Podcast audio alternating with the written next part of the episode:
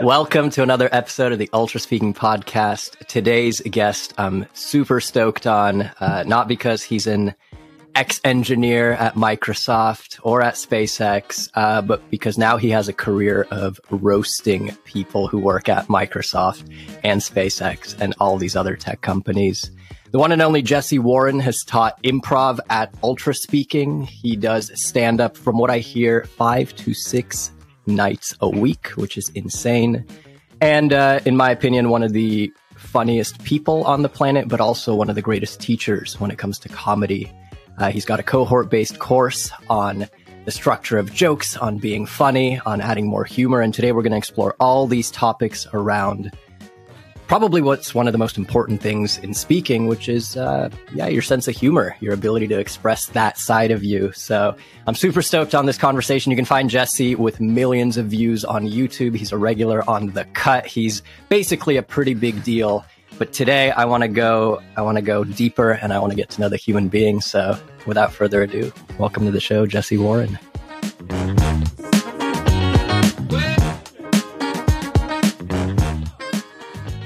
That was like such a stressful intro.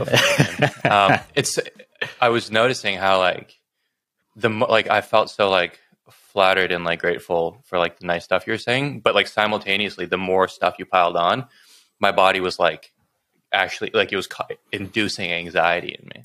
You know, perfect. It's because that's the state. That's the state that's so relatable to to all of us. Is is that pressure, the pressure to right. deliver in front of people. I'm excited to have you here, uh, specifically because so I've seen you run a few improv classes. Um, you run a course for Ultraspeaking, and you also did a team building event for uh, right, the leadership team at, at Ultra, which is really cool. So um, I think improv is one of those things that everybody is really curious about. So I want to start there. Mm-hmm. Um, and actually, like, what did you notice? You you've taught improv at Ultraspeaking. Uh-huh. Uh, and everyone who did that class did the fundamentals course. So they they learned a, a, related skill around speaking that has nothing to do with improv. But was there anything that you noticed in in teaching improv at Ultraspeaking that's maybe a little bit different than maybe other students you've had? Totally. Yeah, I think I said I, I said this in the classes because it was always pretty uh, shocking how like eager to just jump into stuff that they were. Like they had already gotten over this like thing that usually takes a few weeks to get over, which is like um, the willingness to like uh, fail and like uh, just dive right in to mm. like a pretty difficult or not difficult, but like very uncomfortable exercise. Uh, and I really, I really like that. I think that if I could go back in time, I would have like, I would have, because I started by doing improv. I would have done some kind of like improvisational speaking course without like some kind of pressure of like having incorporating some comedic element into it and then gradually increase the complexity and then done an improv course which is like mm-hmm, you know mm-hmm. ultra speaking but now with this increased complexity and then i would have gone to stand up where like there's there's even more of a specific thing you're trying to elicit. Right. So. I want to get to stand up too, but you're, talking about the pressure of just diving in, which I uh, think is a big barrier for people with improv. And that doesn't really even have anything to do with this, almost the skills of improv, the, the niche skills. Right. That's just getting over the, the like, this is so uncomfortable. I don't even know if I want to be here totally. right now. Yes. How do yes. you, how, how can people develop in that area? How can they overcome that discomfort? Dude, well, I can't advocate that you do what I, I, when I took my first improv class, dude, I showed up drunk to every class. okay, yeah. I, I, would chug six shots, chew a fuck ton of gum, and I would just be wait. I was so uncomfortable, and I'm not even like a drinking guy. I wasn't even back then. I just couldn't get myself to do it without it and then I would, but like I was still like strategic about it. I would taper. So like, okay, so six shots is first class, five the next one, and then by the end of it, ah. I did my last class. This is what James Clear talks about in like micro improvements on a daily basis. You, right, dude. It's yeah, yeah. That's except like that's like not like what I would tell other people to do. I guess why wouldn't I tell somebody to do, to do that? But that's what I did anyway. Um, you don't need. I don't. I don't know. I I was like a young. I was a young insecure man. Um, yeah, Really? I think to grad. Yeah, yeah. Okay. Yeah. Well, it's surprising, right? Because you you strike people as a young, secure man now. Really, dude, I I'm so still.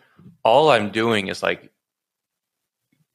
it- like internally is just criticizing, my, uh, just being really insecure. Like, I'm way more secure than I used to be, and I think like this, this some of the skills I've acquired help with that. But I, I think that this is like my resting default state. Resting insecurity. Yeah, yeah, So- insecure and anxious. What's the relationship of that with comedy? Is there a place for anxiousness and insecurity in being Dude, I've been thinking about this recently, and I haven't formulated like a cohesive um, philosophy on it. But I'll, I'll I'll share with what I like have so far, which is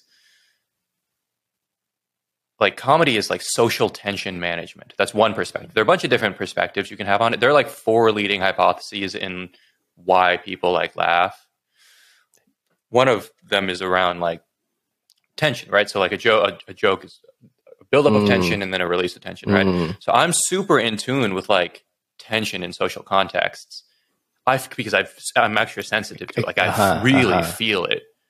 Uh, so uh, if you can recognize where tension is, that's the first step to releasing it. uh, Uh, so what comedy has actually helped me a lot with is uh, trying new stuff and being more secure about trying new stuff because if you are the thing about failing at a new thing is like for me uh, i feel embarrassed if i fail at it because there's this tension now like you just failed.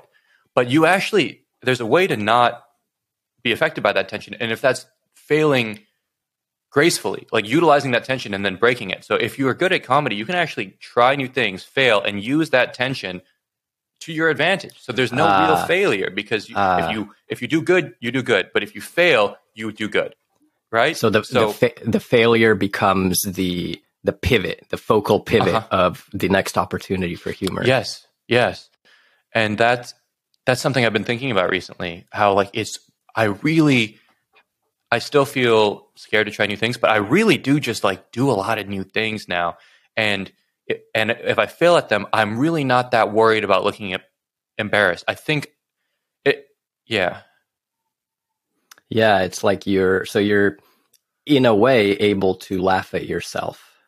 In a way able to diffuse the discomfort of tension by by applying the skill of comedy to it by Mhm, almost mhm. uh, because I think the default is to is to try and hide it or try Right. and uh, not acknowledge it. Right.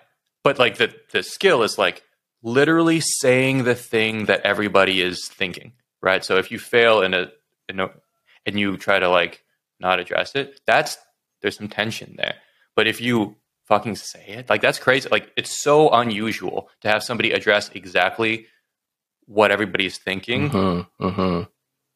that like almost some sometimes you don't even have to use a joke you can just say the thing and Yeah. then like people are like oh he gets he's Yeah. fine he he Yeah. he knows what's happening and he's fine cool we can all relax again Talk to me about the courage of being funny. To me, it feels like every joke is putting yourself on the line and maybe saying saying something that totally that has a risk to it.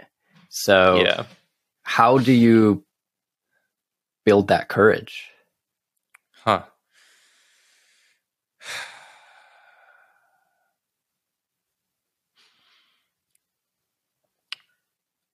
when I when, when I started doing stand up, I wasn't uh, like a funny person who was doing stand up. So a lot of people like get into stand up because they're funny and they're like looking for an outlet to be funny.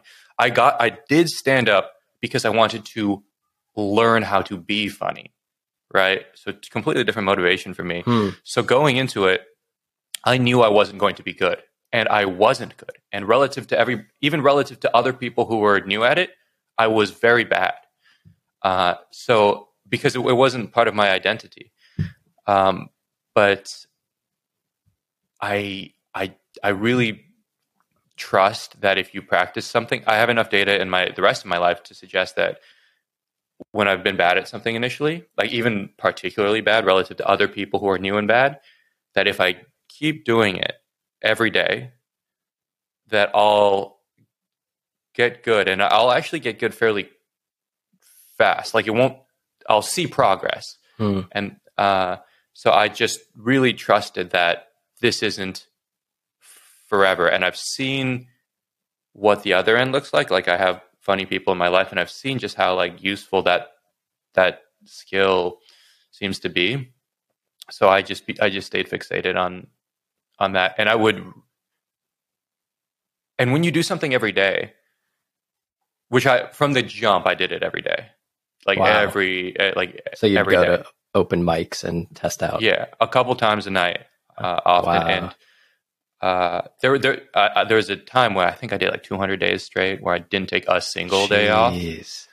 Uh, and when you do something every day like that, you just become you adapt or die, right? So it's like you, know, you're people who like run. I, I know uh, somebody who like runs like 10 miles a day, and like a lot of people are like you're overtraining. You know, your uh, your body can't recover, but like it'll either recover or it'll die. So Uh-huh, my brain uh-huh. will either become this thing that's can handle that life, the feelings, all the ups and downs associated with, with it, or it will die because it's doing it every day.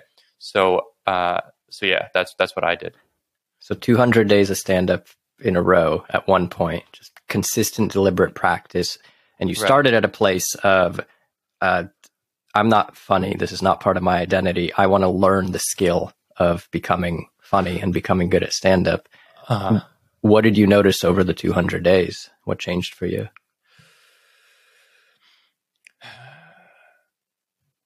pr- quicker than you might think, you start to become uh, comfortable on stage. But what you think is comfort on stage, well, later you'll look back and you'll be like, "I was so deeply uncomfortable." But it, it, that doesn't matter. All that matters is that, like, at least it's like tolerable. You're not like blacking out. Uh-huh, Because uh-huh. w- when I, when most people do stand up for the first time, I've like seen this happen a few times. Like most times, they're like, "I blacked out during that performance," and that's that will Yeah. happen. Uh, that's normal the first few times you do it, but you you're again your body will adapt or die. So like you, if you keep doing it, you're not going to black out every time. Every time. Yeah. Yeah. Yeah. um, your body will you, you just don't have enough resources to get that like worked up every time so your body will start treating it like it's just something that it that it does um yeah what and, was the and what else? Yeah, it's like you're getting more comfortable, so you're building. Right. You're at least now able to like have your wits about you, Um, right but but where? What about improving at the skill? How did what did you notice, or yeah um, how did you evolve as a comedian? hmm hmm Yeah. So one of the things that can happen early because you start with no jokes. That's the that's pretty crazy. Because even if after doing this for years, I did a three minute open mic set, um, and I'll I'll do this, but like oftentimes you want to open with something you kind of know works, so you can just get the audience to trust you, and then that way you have this barometer for how the rest of the jokes hit. Uh-huh, uh-huh. So how does it do relative to that one that I know does this? yeah, good or this- a baseline amount. joke. Yeah, but you have not, none of that uh, going into it. So the first, you know, uh, few first uh, 200 days, like you said, um, like I'll, I developed some lines that I knew worked, and you can kind of intersperse them throughout, and that gave me something. That gave me a new type of confidence because uh, you have something that you that has a high likelihood of working at some point. So you worst case you don't do a whole set to complete silence, which that idea is just so threatening. Wow. Uh, yeah, yeah, but but then sometimes you like you have you're like these jokes work, and then you do like a bar show in front of two people, and none of it works, Uh-huh. and then you're like, well, like, like what do I do now? But that's cool also because you have to adapt or die. So like you try you you try something, you try something, and some people will actually plow. I've seen this. All, all. They plow through the jokes that they they think should work. But when I'm in that context, I will abandon jokes immediately and do anything else. I'll do and I'll try to just be in the room. Because when you're talking to two people, they don't want to hear a monologue, I think. Yeah, I think. yeah, yeah. Yeah, that was my issue. I did stand up once and uh, I really struggled to to find my voice. Like I spent six weeks in a class testing out different like jokes, and I wasn't like a, a jokey person. I could only right. like really just speak and tell stories and try to in- intersperse humor. But because it was so pre-planned, I couldn't find my natural humor because like the jokes right. were were stale to me. You know, I I I had done them, and so the whole time I was watching like all the people uh, in the class at the final performance. We're at like some bar and they're all crushing it. They all seem to me like s- super into the their element, and I just felt like I was a uh, an ultra speaker trying to give a speech uh, at a comedy club, and wow. it just like it was not it was not my jam. Well, you did it. I mean, once, right? Like what? Like what? That's uh, true. What? Um one data point, you know? I thought, yeah, if I, I mean, that's why the attrition rate for stand up is so high. I think it's like, it's like mm. absurdly high. It's like 98% or something. Uh, but like that first experience, it like is really uncomfortable for people that they never want to do it again. What would you recommend to most people if they if they had to go in one path? Is it improv or is it stand up? Depends what their goals are. So, yeah, so th- so this is um, quite a point of contention among uh, people in comedy. It's like stand up versus improv. I'll, I'll tell you what, because because I, do both, and most people don't do both. They like pick a lane. But what I what I hold in my head is this hypothetical ideal uh, that I will never reach but I would like it to be such that when I'm like, I do stand up because when I'm writing jokes, hypothetically, I want to reach this point where the way I write is so natural, authentic, and conversational. Mm. And that's just the way that my writing mm-hmm. is. Mm-hmm. Simultaneously, I want to attack it from the other end, where my impromptu, improvisational speech is so concise and dense and laconic as though I had spent a bunch of time writing it. So for, to me, I have to attack this from both uh, the sides. Singularity. And then, I'm, and I'm, and hopefully they coalesce into this thing, but I will never reach that thing. That that thing mm. will be is impossible. So that so that's how I frame my thinking around both of these uh, art forms. And I, mm. I look at them as as tools. Like this this has been kind of useful for me. Like funny is not like a particularly particularly big part of my identity. I actually never think about it, and I actually I I really hate uh, introduce like I, I, I don't bring it up. I uh, resented you while you were introducing me as like a particularly funny person, and the word that I get most of the time it's the word that I get to describe me is intense, which is like mm-hmm. that's that makes more sense to me. I was getting a tattoo. I got my first tattoo the other day. Oh, uh, nice. Yeah, Congrats. it was uh, it was cool. Thank you. Uh, and the the tattoo artist was lower like, "Yeah, back. you seem like a what's that? Lower back? No, not lower back, dude. Ankle. I got to like start really like the incremental stuff. I've been putting this off mentally for so long, so I was like, what is the smallest thing I could do that will just get me to do this? So I got like a, a small tattoo on my ankle, uh, lower back. Yeah, I don't know. Maybe someday. I don't get. Yeah. I I actually think that's kind of cool. That would be cool for like a dude to have like a like a traditional. Uh, I, I don't know. Maybe maybe not. Got to break but stereotypes. I, I haven't seen it, but you got to you got to work your way up the body. Yes, yes.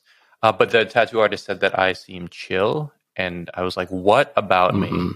Mm-hmm. could possibly give you that impression because I, I, I, I, I wasn't blink like look at my eyes dude I'm not blinking man I'm like revved up on just yeah. endogenous dopamine this is my default state uh, and and why what was I talking why was I talking about well, they don't know that you're practicing stand up six nights a week and like are religious about your workouts. Like they don't see that side of you. They just right. What was the thing? And we were talking about this because oh, yeah. because I don't like the the the the like having that be the context. And I don't know if there's another art form that's like maybe speaking's like, oh my god, probably definitely being like, I'm a speaking coach. Like like that sets this tone for an expectation Sure. for how that conversation will go. Right.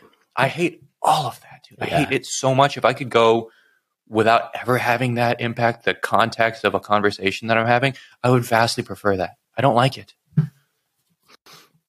Do you think speaking or uh, being funny and just sense of humor? Do you think it's a it's a mindset? Do you think that it's like a a state of being that like if you're in it, everything comes out of your mouth kind of has that flavor, Hmm. versus like it is a I don't know a tool or a skill. Oh, interesting. Uh, I am partial to viewing kind of everything as like a tool and a skill. I I I experience the thing, the the former thing you described from time to time, but I believe that's only because of the latter. And I think it feels cooler to think about stuff in this more like kind of woo woo like flow statey type way, but practically it's not ever what I do for myself or like tell other people to focus on because it can when people would tell me to focus on that when I was new at stuff, it was really frustrating because I didn't know what to do. So I, I so I try to break it down, break the thing down that I want to do as actionably and concretely as possible, and fixate on that. And if the other like really cool part shows up, man, that's awesome.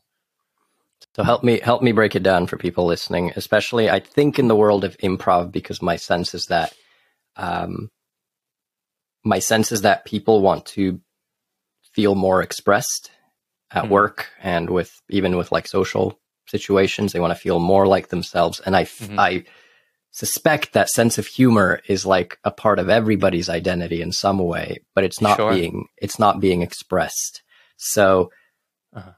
how can people start improving in that area how can they express more of their humor in scenarios where they just they don't really even know what to do or where to start Uh, yeah, the for me the thing that's helped the most is literally just consuming the highest quality comedy content available online every day. Like the how I start my day is I'll listen to top tier comedy podcaster stand up every day. Mm. That's what I do, Mm. and it's fun too. Like you, I don't I don't just do that because I think it's like this discipline.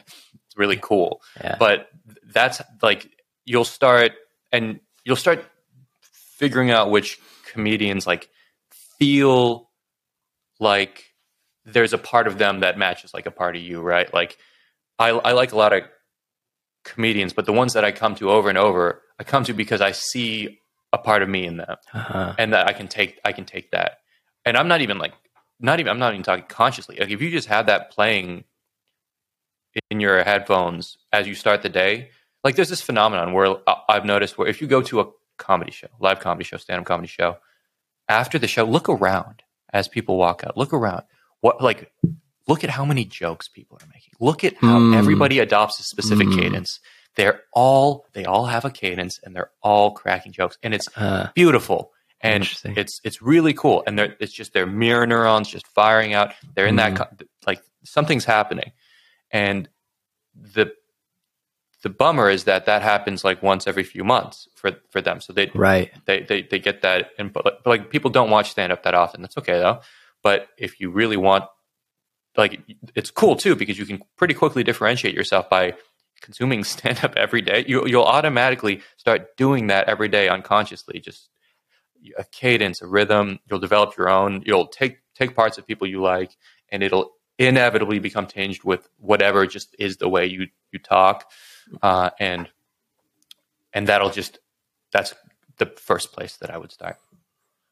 So it's kind you of e- like you, you don't even know what you're going to shoot for unless you have like the people you like hold. right, right. hold So you're you're saying like feed your brain with inspiration with Uh-huh. uh and and subconsciously you'll start to kind of like absorb that energy that Mhm. then Mhm. what then do it. Then do some some form of uh, depend. Well, it depends what your goals are, right?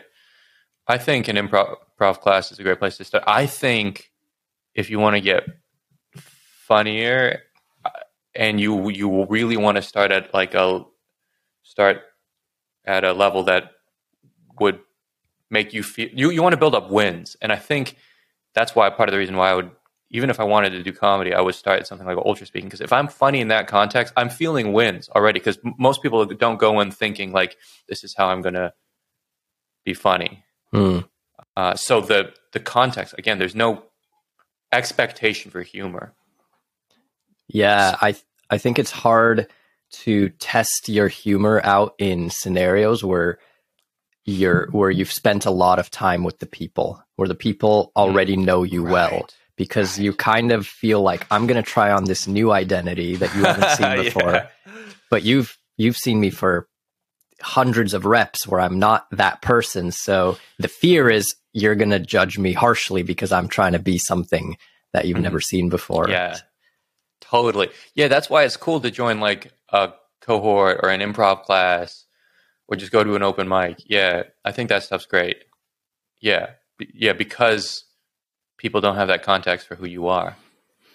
So if we kind of follow this train of thought and and are sort of creating a formula, so you want to become funnier. Step one: start absorbing content that makes you laugh, that seeds your brain. Uh, Eventually, it will start to infect and affect the way that you operate. Maybe step two is to join something that's outside of your regular interactions. that you have like a space to practice, whether it's through Right. speaking or through improv or through open mic. Right. Yeah, I'll I'll, I'll tack on uh, a step zero that might be useful that I did as well, which is I I wanted like a set of tools to be able to when I'm listening and consuming this high quality comedy content to understand why it's working. Like when you Mhm. hear it, it, it's still helpful to hear it because you'll subconsciously be able to just internalize some of it and use it. But for me, it was way more useful to understand why a joke worked. And then when I heard a joke that worked particularly well, I would reverse engineer it in my brain or on paper to know exactly why it worked. Because then I would have this abstraction that I could then map onto uh, things that I, I thought were funny. I would have this um, abstract joke structure that is devoid of like the so so I'm not actually like taking or stealing a joke from somebody else. I would Yeah. have this this abstraction that I could map onto my own Mm. experience, Mm. and that that's that's useful to me because most people don't know why, especially if you're funny like in, innately or not innately. I don't actually think it's innate, but like from a young age, maybe like you were just around it and you internalized it.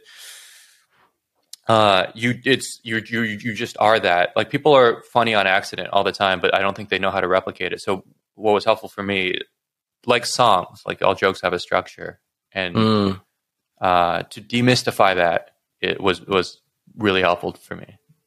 What's the general structure of a joke as an example? What's like a classic one or one that you've deconstructed? Right. Well, so the fundamental elements are uh, so so everybody knows setup and punchline, but the thing I think some people, most people know this too. It's like the setup. The function of the setup is to create some kind of expectation, and then what Ah, you want to do yes. is shatter that expectation. Yeah, yeah, I like and that's that. what a punchline is, right? So Uh-huh. that's the fundamental mechanism behind like what every laughing moment is. Mm. Um, yeah, like I'll, I'll- just map this onto something to to ground it. Uh, let me think of a joke. Oh, here, Anthony Jeselnik joke. You like him, right? I think you said. Yeah, he- think he's well. like he takes this to an extreme where you just you think he's gone one way. Exactly. and- Exactly. That's why he's really useful uh, to dissect because there are like these really isolated instances of like really high quality joke structure. Uh, so he's a joke where he says, uh, "I've spent the last two years looking for my ex girlfriend's killer, but nobody will do it." Right. So that's a good joke, right? I like that joke. Good joke structure. Because in the setup, you're like, this guy is trying to avenge right, his dead Mhm. girlfriend. Right. He loves her and he wants to avenge yeah, her. And then you you find on the punchline the whole thing is flipped. The whole narrative yeah, is 100% flipped. You're not even just learning something new and being surprised. You learn that your whole worldview is com- is diametrically wrong. Yeah. So Yeah. you, you he doesn't not only does he not love her, he wants to kill her, and she's not dead. She's actually alive. So you you learn these everything you thought you knew was completely wrong, opposite wrong. So you learn those new things at the end. Yeah, and that's part of the the humor is you're almost laughing at yourself and how quickly your mind assumed all these Right. things that Yes. uh, necessarily weren't weren't forced by the sentence. There are other ways to interpret the sentence Correct. once once you have context. Right, right, right. And it's so funny watching like smart people listen to jokes because they'll try to laugh fast. Look at how quickly my mind like got Ah. it, you know? Interesting, huh? I'm curious about.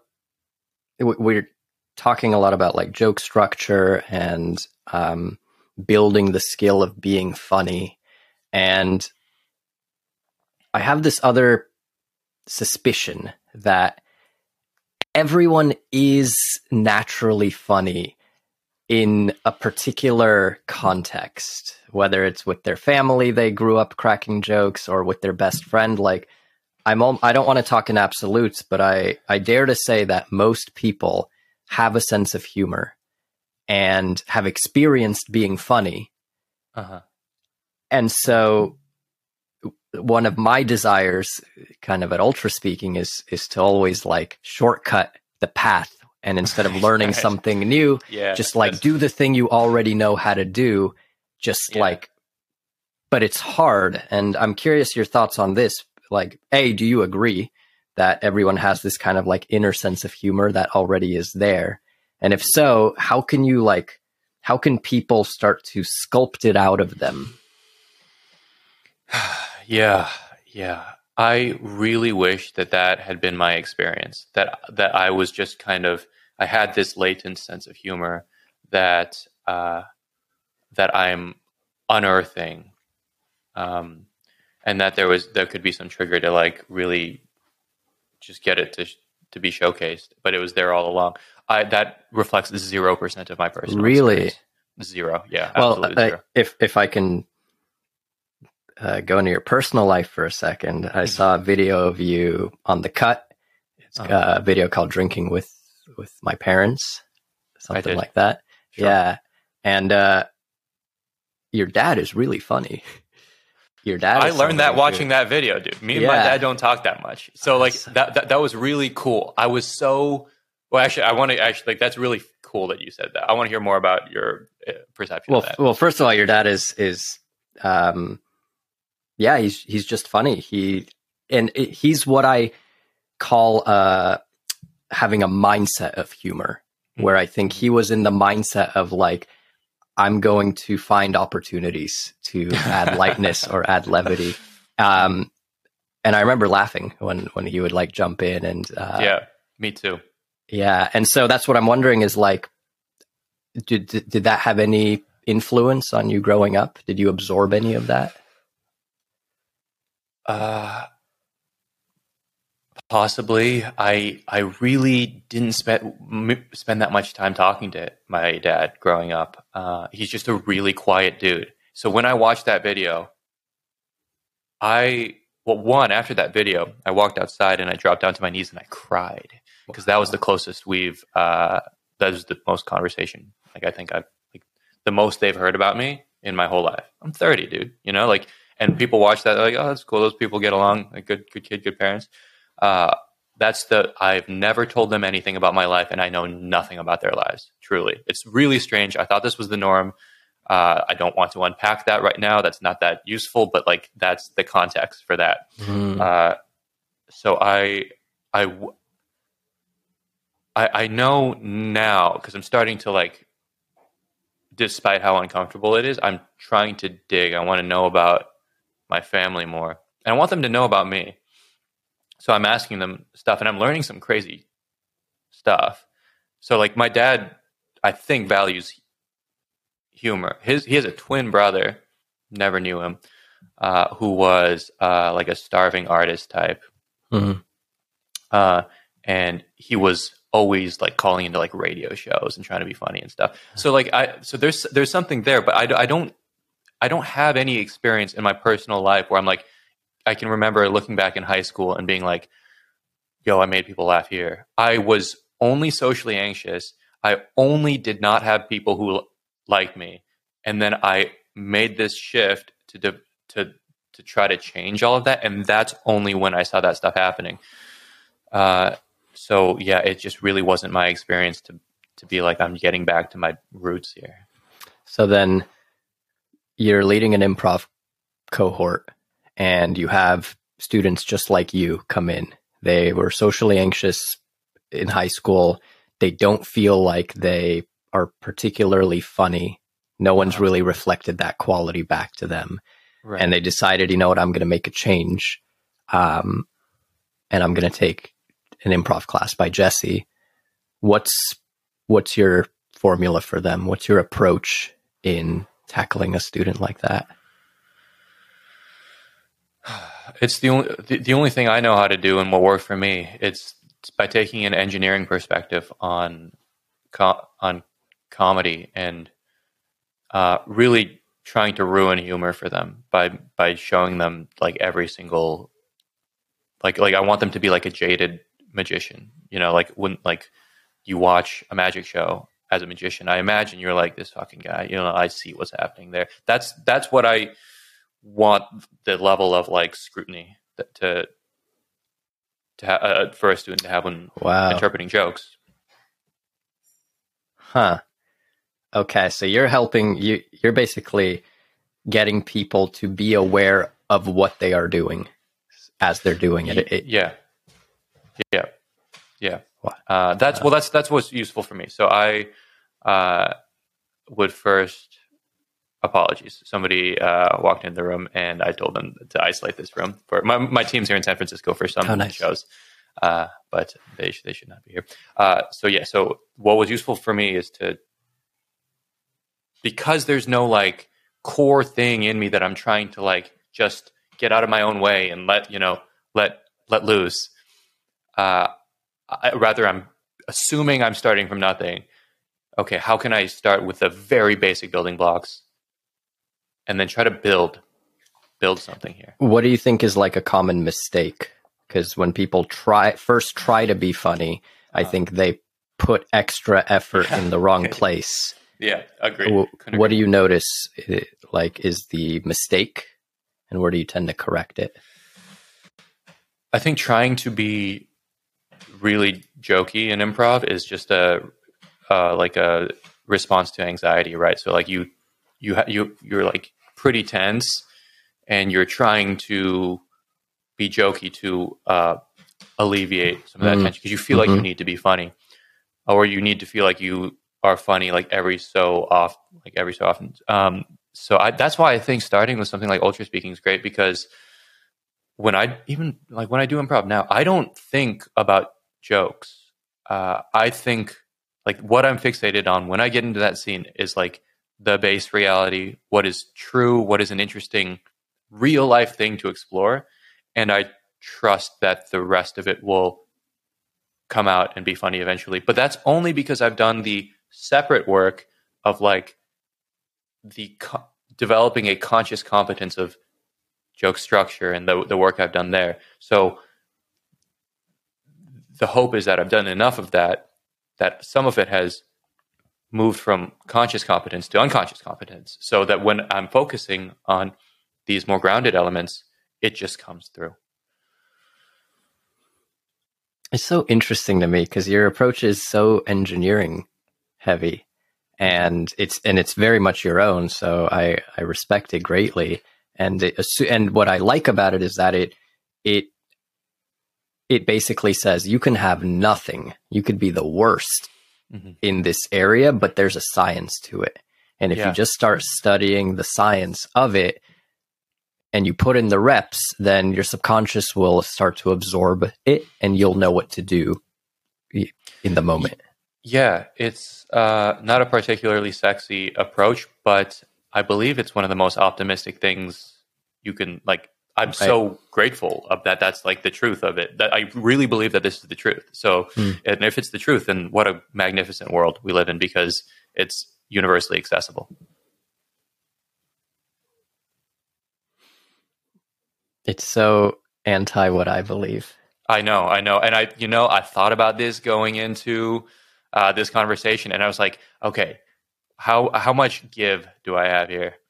And, uh, and, and I love, dude, oh, it's, it's not even, it's not even anti in the sense of I believe you're wrong. It's that I, my reality has been the opposite. Yes. It's right. about like, my dad's a funny dude. I, you know, like he's the Mr. Bean character in my life where he's just like, he knows how to make me laugh and, and cool. he kind of has a sense of humor and I grew up with it and I grew up testing it with friends nice. and, right. and getting this, that response. Right. I could make my friends laugh, but I couldn't make groups laugh and I couldn't do that in the mm-hmm. workplace, but I, but I had the, the centerpiece and then as I've grown more confident in other environments, I've only seen that centerpiece grow in myself. Mm-hmm. And this, so that's the experience of most stand-up comics, right? It's the, the the the challenge is to transpose making their friends laugh to making general audience laugh because that's not not a one-to-one relationship. But right. that's the skill. They're learning how to move it over and generalize it to a contextless environment because with friends you have a shared context. With a group of strangers, mm. you have none. So how do you create that context so that you can re- recreate that context so that you can thrive? Uh, completely opposite experience for me. I started. I I didn't make my friends laugh. I started doing stand up. All my friends said, "Why would you do stand up? You're like painfully unfunny." And I say, "Well, I'm going to learn it so that I can apply it in real life." And that's what I've done over time. Wow, the yin and the yang approaches right. to uh, to comedy. I think that's cool. I'm glad that there's multiple uh, approaches to this. Yeah, yeah, and and right. So some people will resonate more with your experience because, like, if you really have something to start with, maybe you don't want to start at ground zero. Although I think it, it's useful for everybody to you know get to the basics well, of like totally. the foundational mechanisms of of anything really that they're trying to learn. I think it can only help. Yeah. I mean, I think exactly like you, it helps being good at something and knowing why you're good at it mm-hmm. and being able mm-hmm. to break it down. It's and, so fun uh, too. I, I, hope it's fun for other people because it's really like been the biggest joy, like the epiphany moment, like the, my biggest joys in life have been like these moments where I make some connection where I'm like, that's how that works. And often it's some problem I've been ruminating on for a long time or, or not even like consciously ruminating on, but like it'll just click because I'm just doing it every day. When mm. you do something every day, it's so fun to see things click. Yeah, that's the that's the secret, isn't it? Just keep mm. putting yourself out there. And I think it's important to also experience the the feeling of having your your humor not land and being able to like be okay in that scenario or at least build up a tougher skin of of it's not as bad as you fear. Uh, it's pretty bad, man. It's really bad. uh, I yeah, it's really bad. But what what's cool about getting good at comp, like if you see a a really experienced comedian, they're still trying new stuff. So there are jokes that don't land. But do they tr- do they really ever bomb? Like that's a different question, right? Because like uh, when you're really skilled, you you basically get really good at, like at, at addressing everything that's happening. And when you address it, like when you bomb, there's this tension when the joke doesn't land. But by addressing it, you alleviate the tension. There's laugh right. just through that. So like when you see really experienced comics do stuff that bombs, they don't really bomb.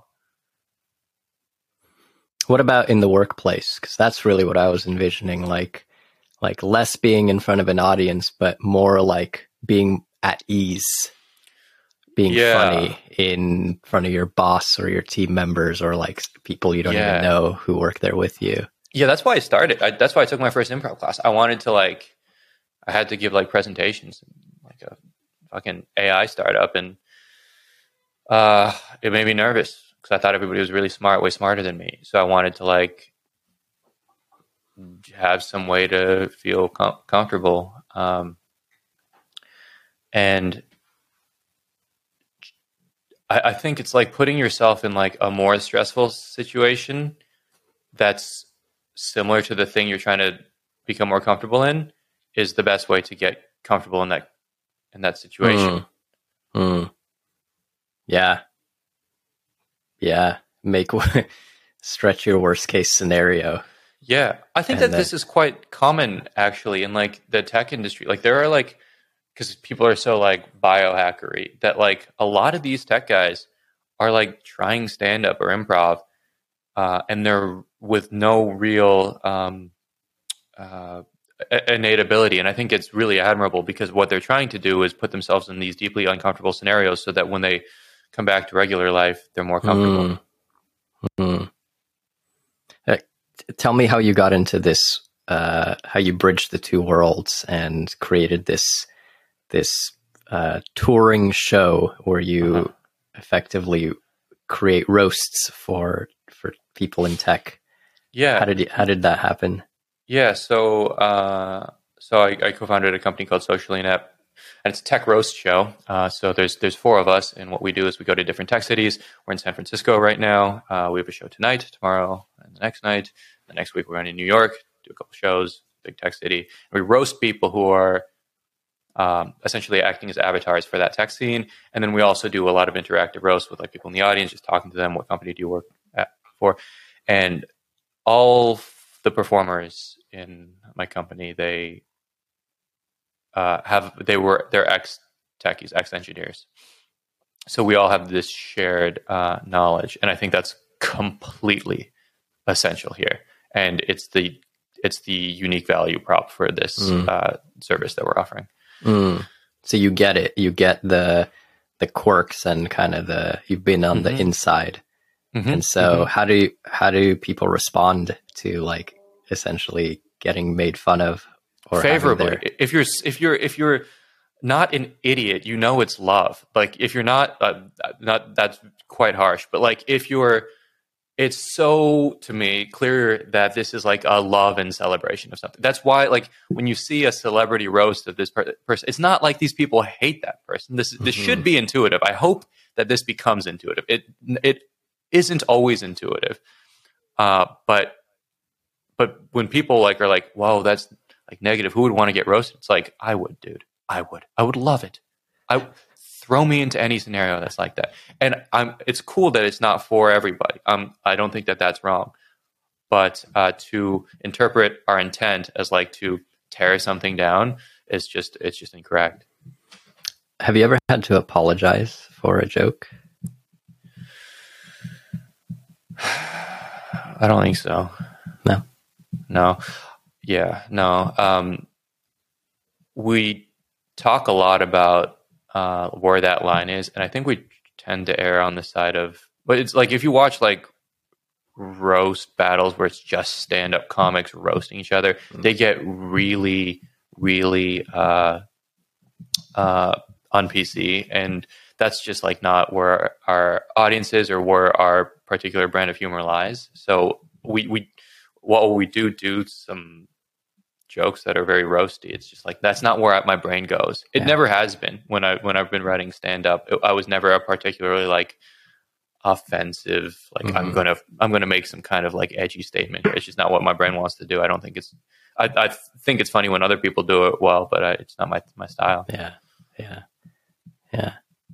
I think intent matters a lot, and is kind of my compass around if I ever cross the line that I trust in my intent enough that it's not coming from a, a mean place. Mm. It's coming from like, mm. a, I just want to be funny or I want to make you laugh place. Sure. To where I can, I can apologize for it. I can go back mm-hmm. to the intent and say, Hey, I messed up, but please know it came from this place. Oh, totally. And when you're speaking of that, like that, like the times when I've had to do that is with my company, with my friends, like not to uh, an uh-huh. audience, but like, uh, w- like with your friends, yeah. you really uh, feel comfortable. Like you, yeah, like all my guards are down. I'll really say whatever I want. So mm. in those contexts, I've definitely been like, "Oh, dude, my bad, man. I had no idea that that was like the thing that um, that that that that would uh, affect you that way. Definitely not my intent. I was, uh, yeah, I think I was just caught up in the momentum. I was trying to make a joke. Yeah, sorry.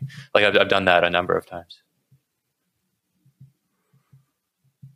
How would you recap this this episode in a um in like a advicey kind of way, and I, I hate to put you in that position, but what's kind of your billboard message almost around you know, not around the people who dream of being professional stand-up comedians or starting their own tech roasting company, but more around like the Ultraspeaking audience for whom I think the most important thing is around self-expression and this feeling of like of less anxiety, more ease, more comfort.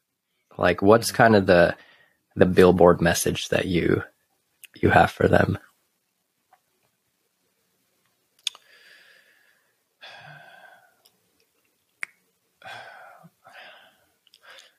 Well, one is that uh, it should be abundantly clear that um, humor is learnable. Like like funny is a learnable skill. It's a skill. It's a craft, just like anything else. It's no different from music, where you can become better at music.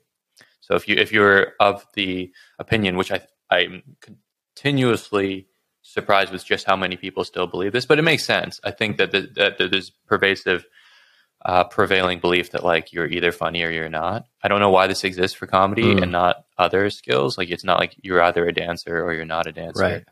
I guess sometimes the dancer one is like some people like you have no rhythm. Well, okay, well fucking learn it then. Practice yeah, it. Totally.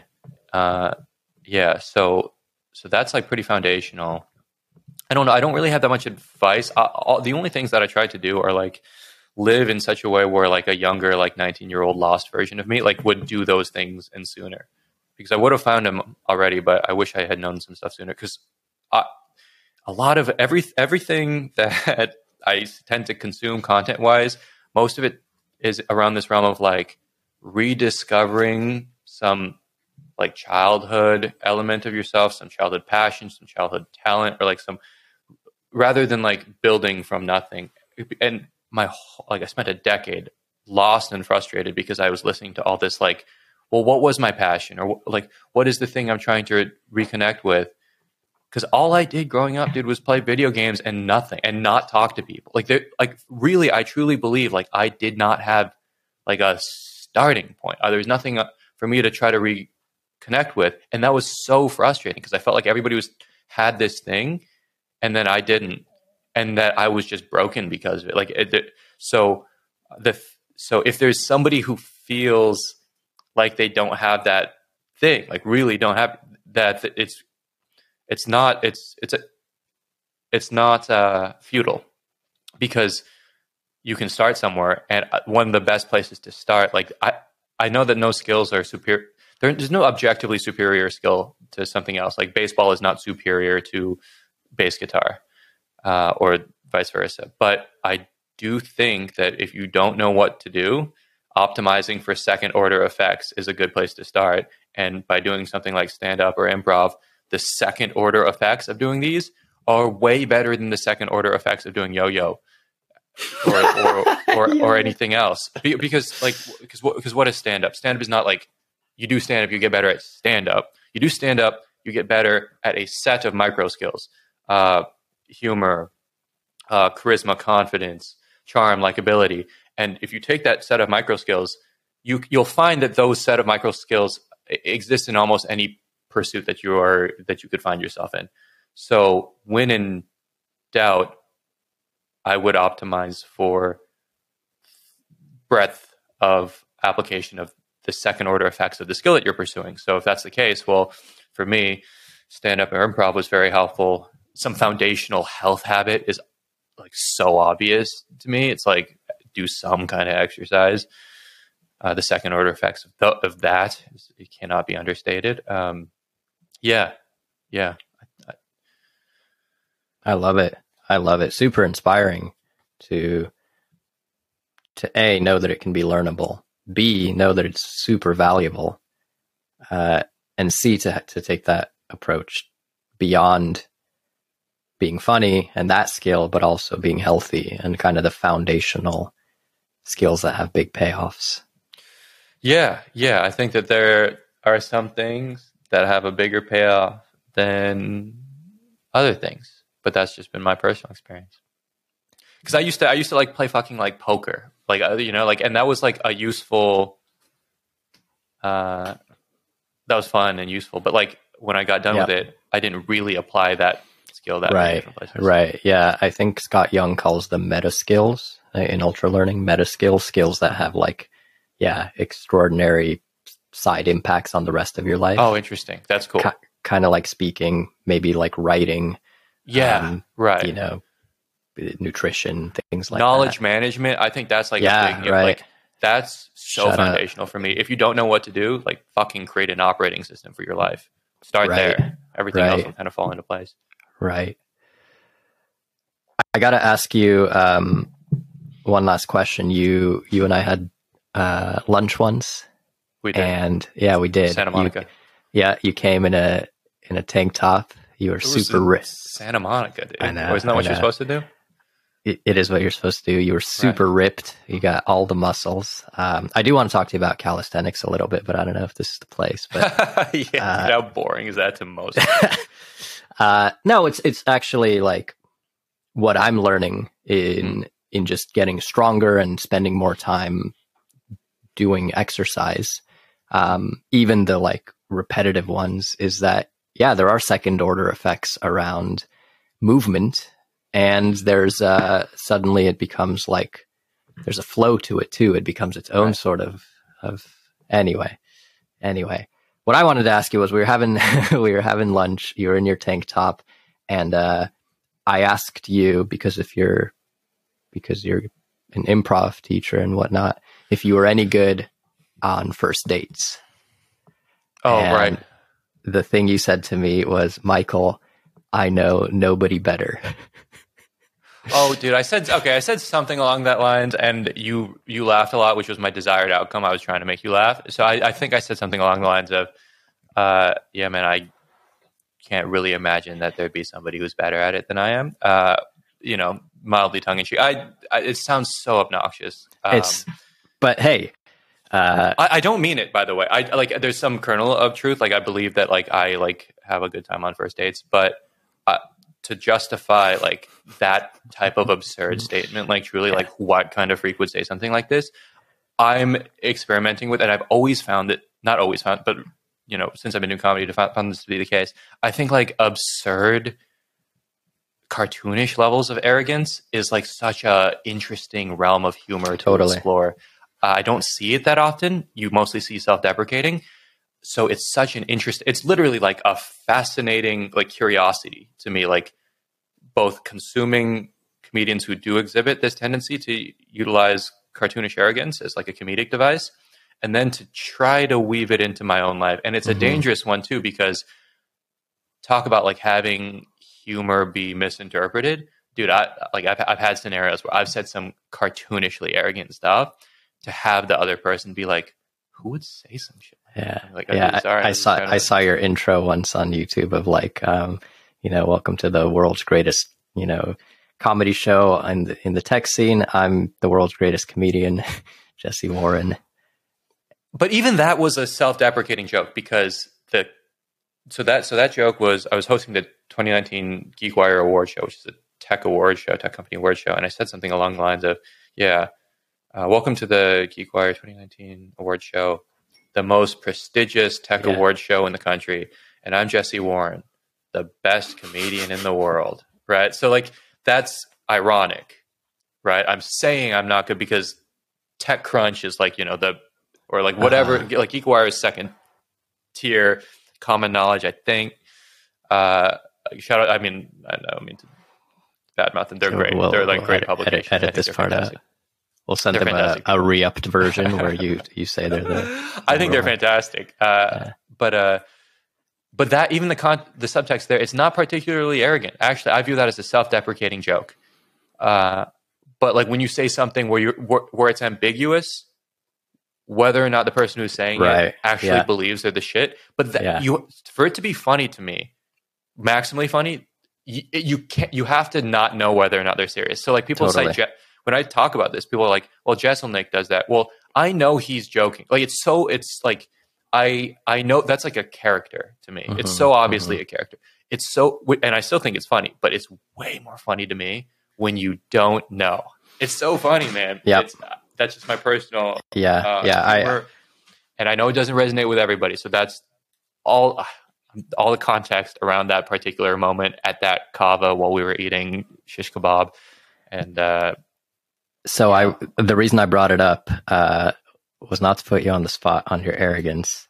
Uh, it was to to dig into that kernel of truth because I think there's a kernel of truth there around you enjoy first dates and probably what you've learned from your investments in improv and stand up and everything right. have helped you in that just being in more more engaging on dates. So for people who are dating who go on first dates, like what's something that you you think works for you or what's what's kind yeah. of the secret? Yeah, well, yeah, because my because I spent so much time thinking about improv and stand up and jokes and stuff, it really does shape like how I filter everything in the world. So it, it, it inevitably is going to impact how I date. Um, I think a particularly illustrative recent example is I was just on a cut video that hasn't come out yet. It's like two weeks ago, and it's a dating show. Uh, it's called The Button. Quite a popular series. Each one gets you know millions of views, and I've watched it. It's very stressful to watch because the premise is that two people sit across from each other at a table, and there's a button in between them, and when that button lights up red, and the two people are on a speed date, but when that button lights up red, whoever hits it first uh, can eliminate the other person. So if you don't like it, you hit it, and you get uh-huh. a new uh-huh. date, uh, you get a new person to talk to. Uh-huh. But uh, if you if it's going well, you can you know opt not to hit the button.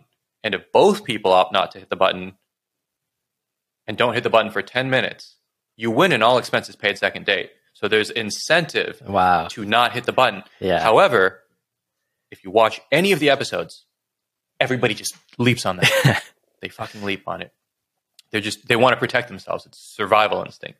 Uh-huh. Uh, and what if you watch past episodes? What you'll notice is that people, uh, you know, you you see what people say. It's I love like dating shows. I think there's a because you get to see something that it feels like you're not supposed to see. Yeah, how people uh, are. I like, can't. I can't. I can't do it. I like. I love it. I can't. It's too cringy for me because I'm like I shouldn't be. Yeah. It's so vulnerable that I, uh-huh. I'm not because I can see the insecurities and the mm-hmm. anxieties and like oh yes, can't. I love it. it. Love it. Love it. Love it. so so what what I saw was like okay yeah people you know uh where are you from where do you work what do you do right standard like that's there's nothing wrong with that stuff but uh, because that is standard, um, well, not because that is standard. All I know is that that's how most people handled that. I watched the episodes before I went into it. Um, that's not, and what's interesting is I, to me, is that's not how by default I talk on first dates. So I went into this. I was going to, you know, treat these like first dates that I normally treat first dates like. So I don't come in with like these questions. And then one step above that, so some people will use those standardized questions. And then some people will like walk in with a pre-planned like uh different question, you know, uh-huh. would you rather right, you know, keg stand a, a, fucking, you know, bottle of kombucha or get five of your mother's fingers chopped off. And they'll be like, dude, this is like something they've never heard before, you know? And then they'll be like, dude, I got this one in the back pocket. Like you'll see their their face uh-huh, light up. They're uh-huh. like, this is a good ass question. But you can still tell, and I think th- there it might be good. Um, but to me, I'm like that. That's so clearly preconceived, and so. And when I get a a question like that, I'm like, how many people has this guy asked this to? You know, it's like yeah, so. That's yeah, my yeah. first reaction. I don't know if other people think that, but what I was, I knew I was going to go into it without any questions. But you got to talk. You got to have some questions. So you got to have something to talk about. But I just trusted that I will have something particularly pertinent to that context. So the first time I, I walked in, you know, there's 10 guys and 10 girls all in separate rooms. And then one by one, you, you know, you come in when it's your time. And I came in and I remember, yeah, I think I asked, uh, you know, there's in the guy room, there's a, a a bowl of treats, uh, all manner of different treats because there's 10 people and they want to be accommodating. Uh, what treat did you choose uh-huh, in your nice. bowl? Yeah. And, uh, you know, I, f- I forgot what she said, but there were, you know, salty treats, sweet treats, all different kinds. And I think it's quite telling, you know, what treat you select before this anxiety inducing Mhm. dating show Mhm. uh, and and now you're navigating this new space that's very relevant and clearly isolated to only this context. And now i'm talking about why i chose cashews dude because they're inexpensive like they're good. If they're next to doritos like it's like a pretty clear value prop. Like that's a more expensive snack. I'm trying to maximize my value here. And i ate cashews. And it's healthy. I, I felt good I, I don't remember exactly what i said but like there, we got into this pretty heated not but in a good fun Yeah, playful yeah. way Of course. dialogue about this thing that truly does not matter.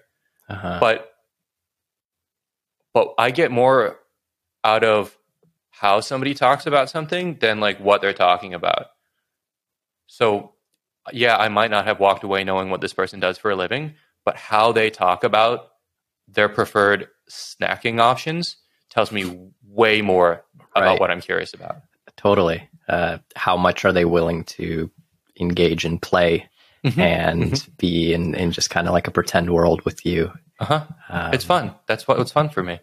Yeah, yeah, uh, yeah, yeah. So, so to me, that oh, I won the dating show, by the way. Oh, come on. That's amazing. So See?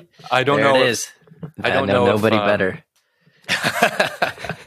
I mean, other people have won before too, but I, uh, I, I did feel, I felt comfortable in that really uncomfortable context, and I th- think because after I won, I talked to the person who you know you, you both know Natasha, so we you know hung out afterwards, and she told me how um, she felt comfortable talking to me, and it was a very uncomfortable context, and I think, uh, yeah, I think. I mean, it's not a job interview, right? Like you're, there's some something stressful about having to talk about, yeah, and most people don't live for their work, and yet that's the thing. Like the thing I try to do on an extended, like less speed dating type scenario, after you know, you know, I felt I start to feel comfortable, is I try to figure out what this person cares about the most in life, Mhm. because one of the biggest joys I have, like what I truly love doing, is listening to somebody who cares about something talk about it. I, I, I actually don't know if there's something more I like than that. So uh, if I can get them, if I can figure out what that is and then just pry, I love that. But what's Mhm. cool is that turns out humans love that, right? I love talking about what we're talking about right now. You've you've elicited the thing that I've taught I care most about in my life, and I could talk about it forever, and I would like to. Uh, so, so I like seeing that in other people. So that's kind of naturally just what I've taken to doing on first dates is trying to figure out what that is, and seldom is it what they're currently doing at their job. Interesting. And that can start with your relationship to peanuts versus Cheez Its. Mm-hmm. And that can, it can build towards something more meaningful. But what I notice in you is that your starting place is not pre-contrived in hypotheticals. It seems to be like Yes. you, you use the tension that you feel, you use the, yes. in the present moment of what you both experience and you try to like start somewhere real. Oh, I forgot. Yeah, my first, the first thing that I said, because she goes, "How are you?" Which is a fine way to start. But uh, you know, I think a normal person would have said good. But I think I said like, um, my heart rate is uh, unusually high right now, I love and that. I'm I'm navigating a very like uncomfortable feeling, and I think I'll get out of this uh, when we start talking. I have a good feeling. Right now. Uh-huh. Yeah, there's something along those lines. I like. I was just. I just turned my attention inward, and I just said what was happening. Yeah. Uh, and uh, I just trusted that will uh, kind of work itself out. I love that. That's very real. That's very like um yeah, real and present is are kind of the themes that I'm getting from you, which which I really like. Yeah, that that helps. But all of that is only possible because I did the uh, to me the the really labor intensive like uh, prep work that allows me to be this when I'm here. The the improv reps, the stand up reps, the yeah, the- like if I were you, dude, I would be writing way more raps because you're an excellent freestyler. But why aren't you writing as right? Because Right. like that to to me, you got to attack from both angles. But you're what you're doing clearly works. So I just again different experiences. Like that would never work for me if I only did improv. It would it really wouldn't Mm. look that pretty. Mm, mm. It's true that that my freestyles improve based on writing because you just absorb the things you're writing, and then subconsciously it'll come out. In, in Yes, new and that's why that's why I'm excited. Like I I've been trying to do more long form, just writing, writing out my thoughts because I've noticed as I've been doing that, I've been moving from conscious competence of some pretty complex rhetorical structures that have just been bleeding into my speaking. And when I have a when I have something like I'll I'll hear myself because I'm not thinking about what I'm going to say next, but I'll see it come out of my mouth and I'll go, "Whoa, dude, that was exactly in the structure of an antithesis statement or like a Mm, uh, a diacope sta- like all these rhetorical devices that have like this very specific form. Um, and everything has a form, right? Like in rap, there, the, whatever the rap versions of that are, and in jokes, whatever the joke version of that is. But like I've seen it in rhetoric happen, and I get excited when I see that happen. nice. So you're the type of guy to to go on a date, be super in the moment, be completely spontaneous, and then you're also the type of guy to like look at the game footage after the date and review the structure of what worked and try and see if you can find It's fun. patterns. It's fun for me. Yeah, Yeah. it's super fun. I love, I love watching stuff like that. Yeah, yeah. I like Tell- improving. I think it's fun. Kate is asking when is the second date? Uh, when I am, am back in Seattle, so I think I flew out the day after that shoot was done, so we couldn't um, we couldn't do it. But I I think in a couple weeks it'll be, and I think I'll plot plan something experiential. I like experiential uh, dates. I Oh, like it's it- you're planning it. It's not pre-planned by the. It's all expenses paid, right? yeah. I think they just you know we just give we just foot them the bill. You know, So go to Europe. Take take, take a week. pretty sure there's a cap, but yeah, I, I, uh, yeah, looking forward to it. I think it'll be cool. I'm looking forward to seeing that video because it's, um, they never cut it the way that like, Uh-huh, You that- expect them yeah, to? yeah, that's cool. so I don't know. I may come off terribly. Like, like I'm saying all this stuff like, fuck yeah, I'm awesome. But, but like when the footage comes out, it'd be like, whoa, Uh, wrong with that well, guy, you know? reality TV has a way of just bringing out the extremes in people. yeah, I love it. I love seeing that, man. I love cut. I love stuff like that where you get to see people. I was thinking about this because one of the things you you said you were gonna I don't talk potentially talk about is like authenticity, and I actually have no like useful insights on it, but I do know that it's the thing that I care the most about seeing because my content consumption habits, what I unconsciously gravitate towards is very strange. It's like I would think that I would gravitate towards stand up, but I would way rather watch my favorite stand ups in a podcast, like a, Right. an unscripted Mhm. podcast. But Mhm. even more than that, I would way rather see that person on the street in life not know that they're being recorded. So that's like the that's like and the reason why I'm why I'm preferring one piece of content to the other is because those later pieces of content are closer to an authentic interpretation of who they are. Yeah. To me, that's what I, I see. So right. so my ideal piece of content is my favorite comedian in a compilation of their funniest moments where they don't know they're being recorded. Wow. That's a new show coming coming to me live. Yeah. I don't know how how you get that happen, but maybe in the age of like everyone recording everything, it's gonna be. I think more and more YouTube is like you, YouTube has some. It's like like a lot of times instead of podcasts, I'll listen like to podcasts I like that I can't keep up with. They're like biweekly cadence or like it's bi whatever twice a week is. Uh, but so like there there will be people who are like best of this podcast for the month of March, and I'll be like, great, like these clips will Yeah, give me yeah. in thirty minutes them authentic and the funniest moments of them. So like that stuff I like, and I imagine because they're so popular that you know there'll be some new variation of that too. Well, I'm gonna chop this up into clips uh, right after we finish. Paste your face good on the thumbnail, strategy, and yeah. uh, and uh, maybe we'll get one photo with you shirtless, just to like get a few more clicks. It is something to marvel and at. Yeah, it is quite quite quite astonishing what I managed to do with my physique. Yeah, So uh, anything for a like and a subscribe is is Sure. our motto. is that is that the Ultraspeaking? well, uh, it hasn't worked yet, but uh, but we're getting there. Jesse, uh, could talk to you for longer, um, but I won't. I'm going to cut it here.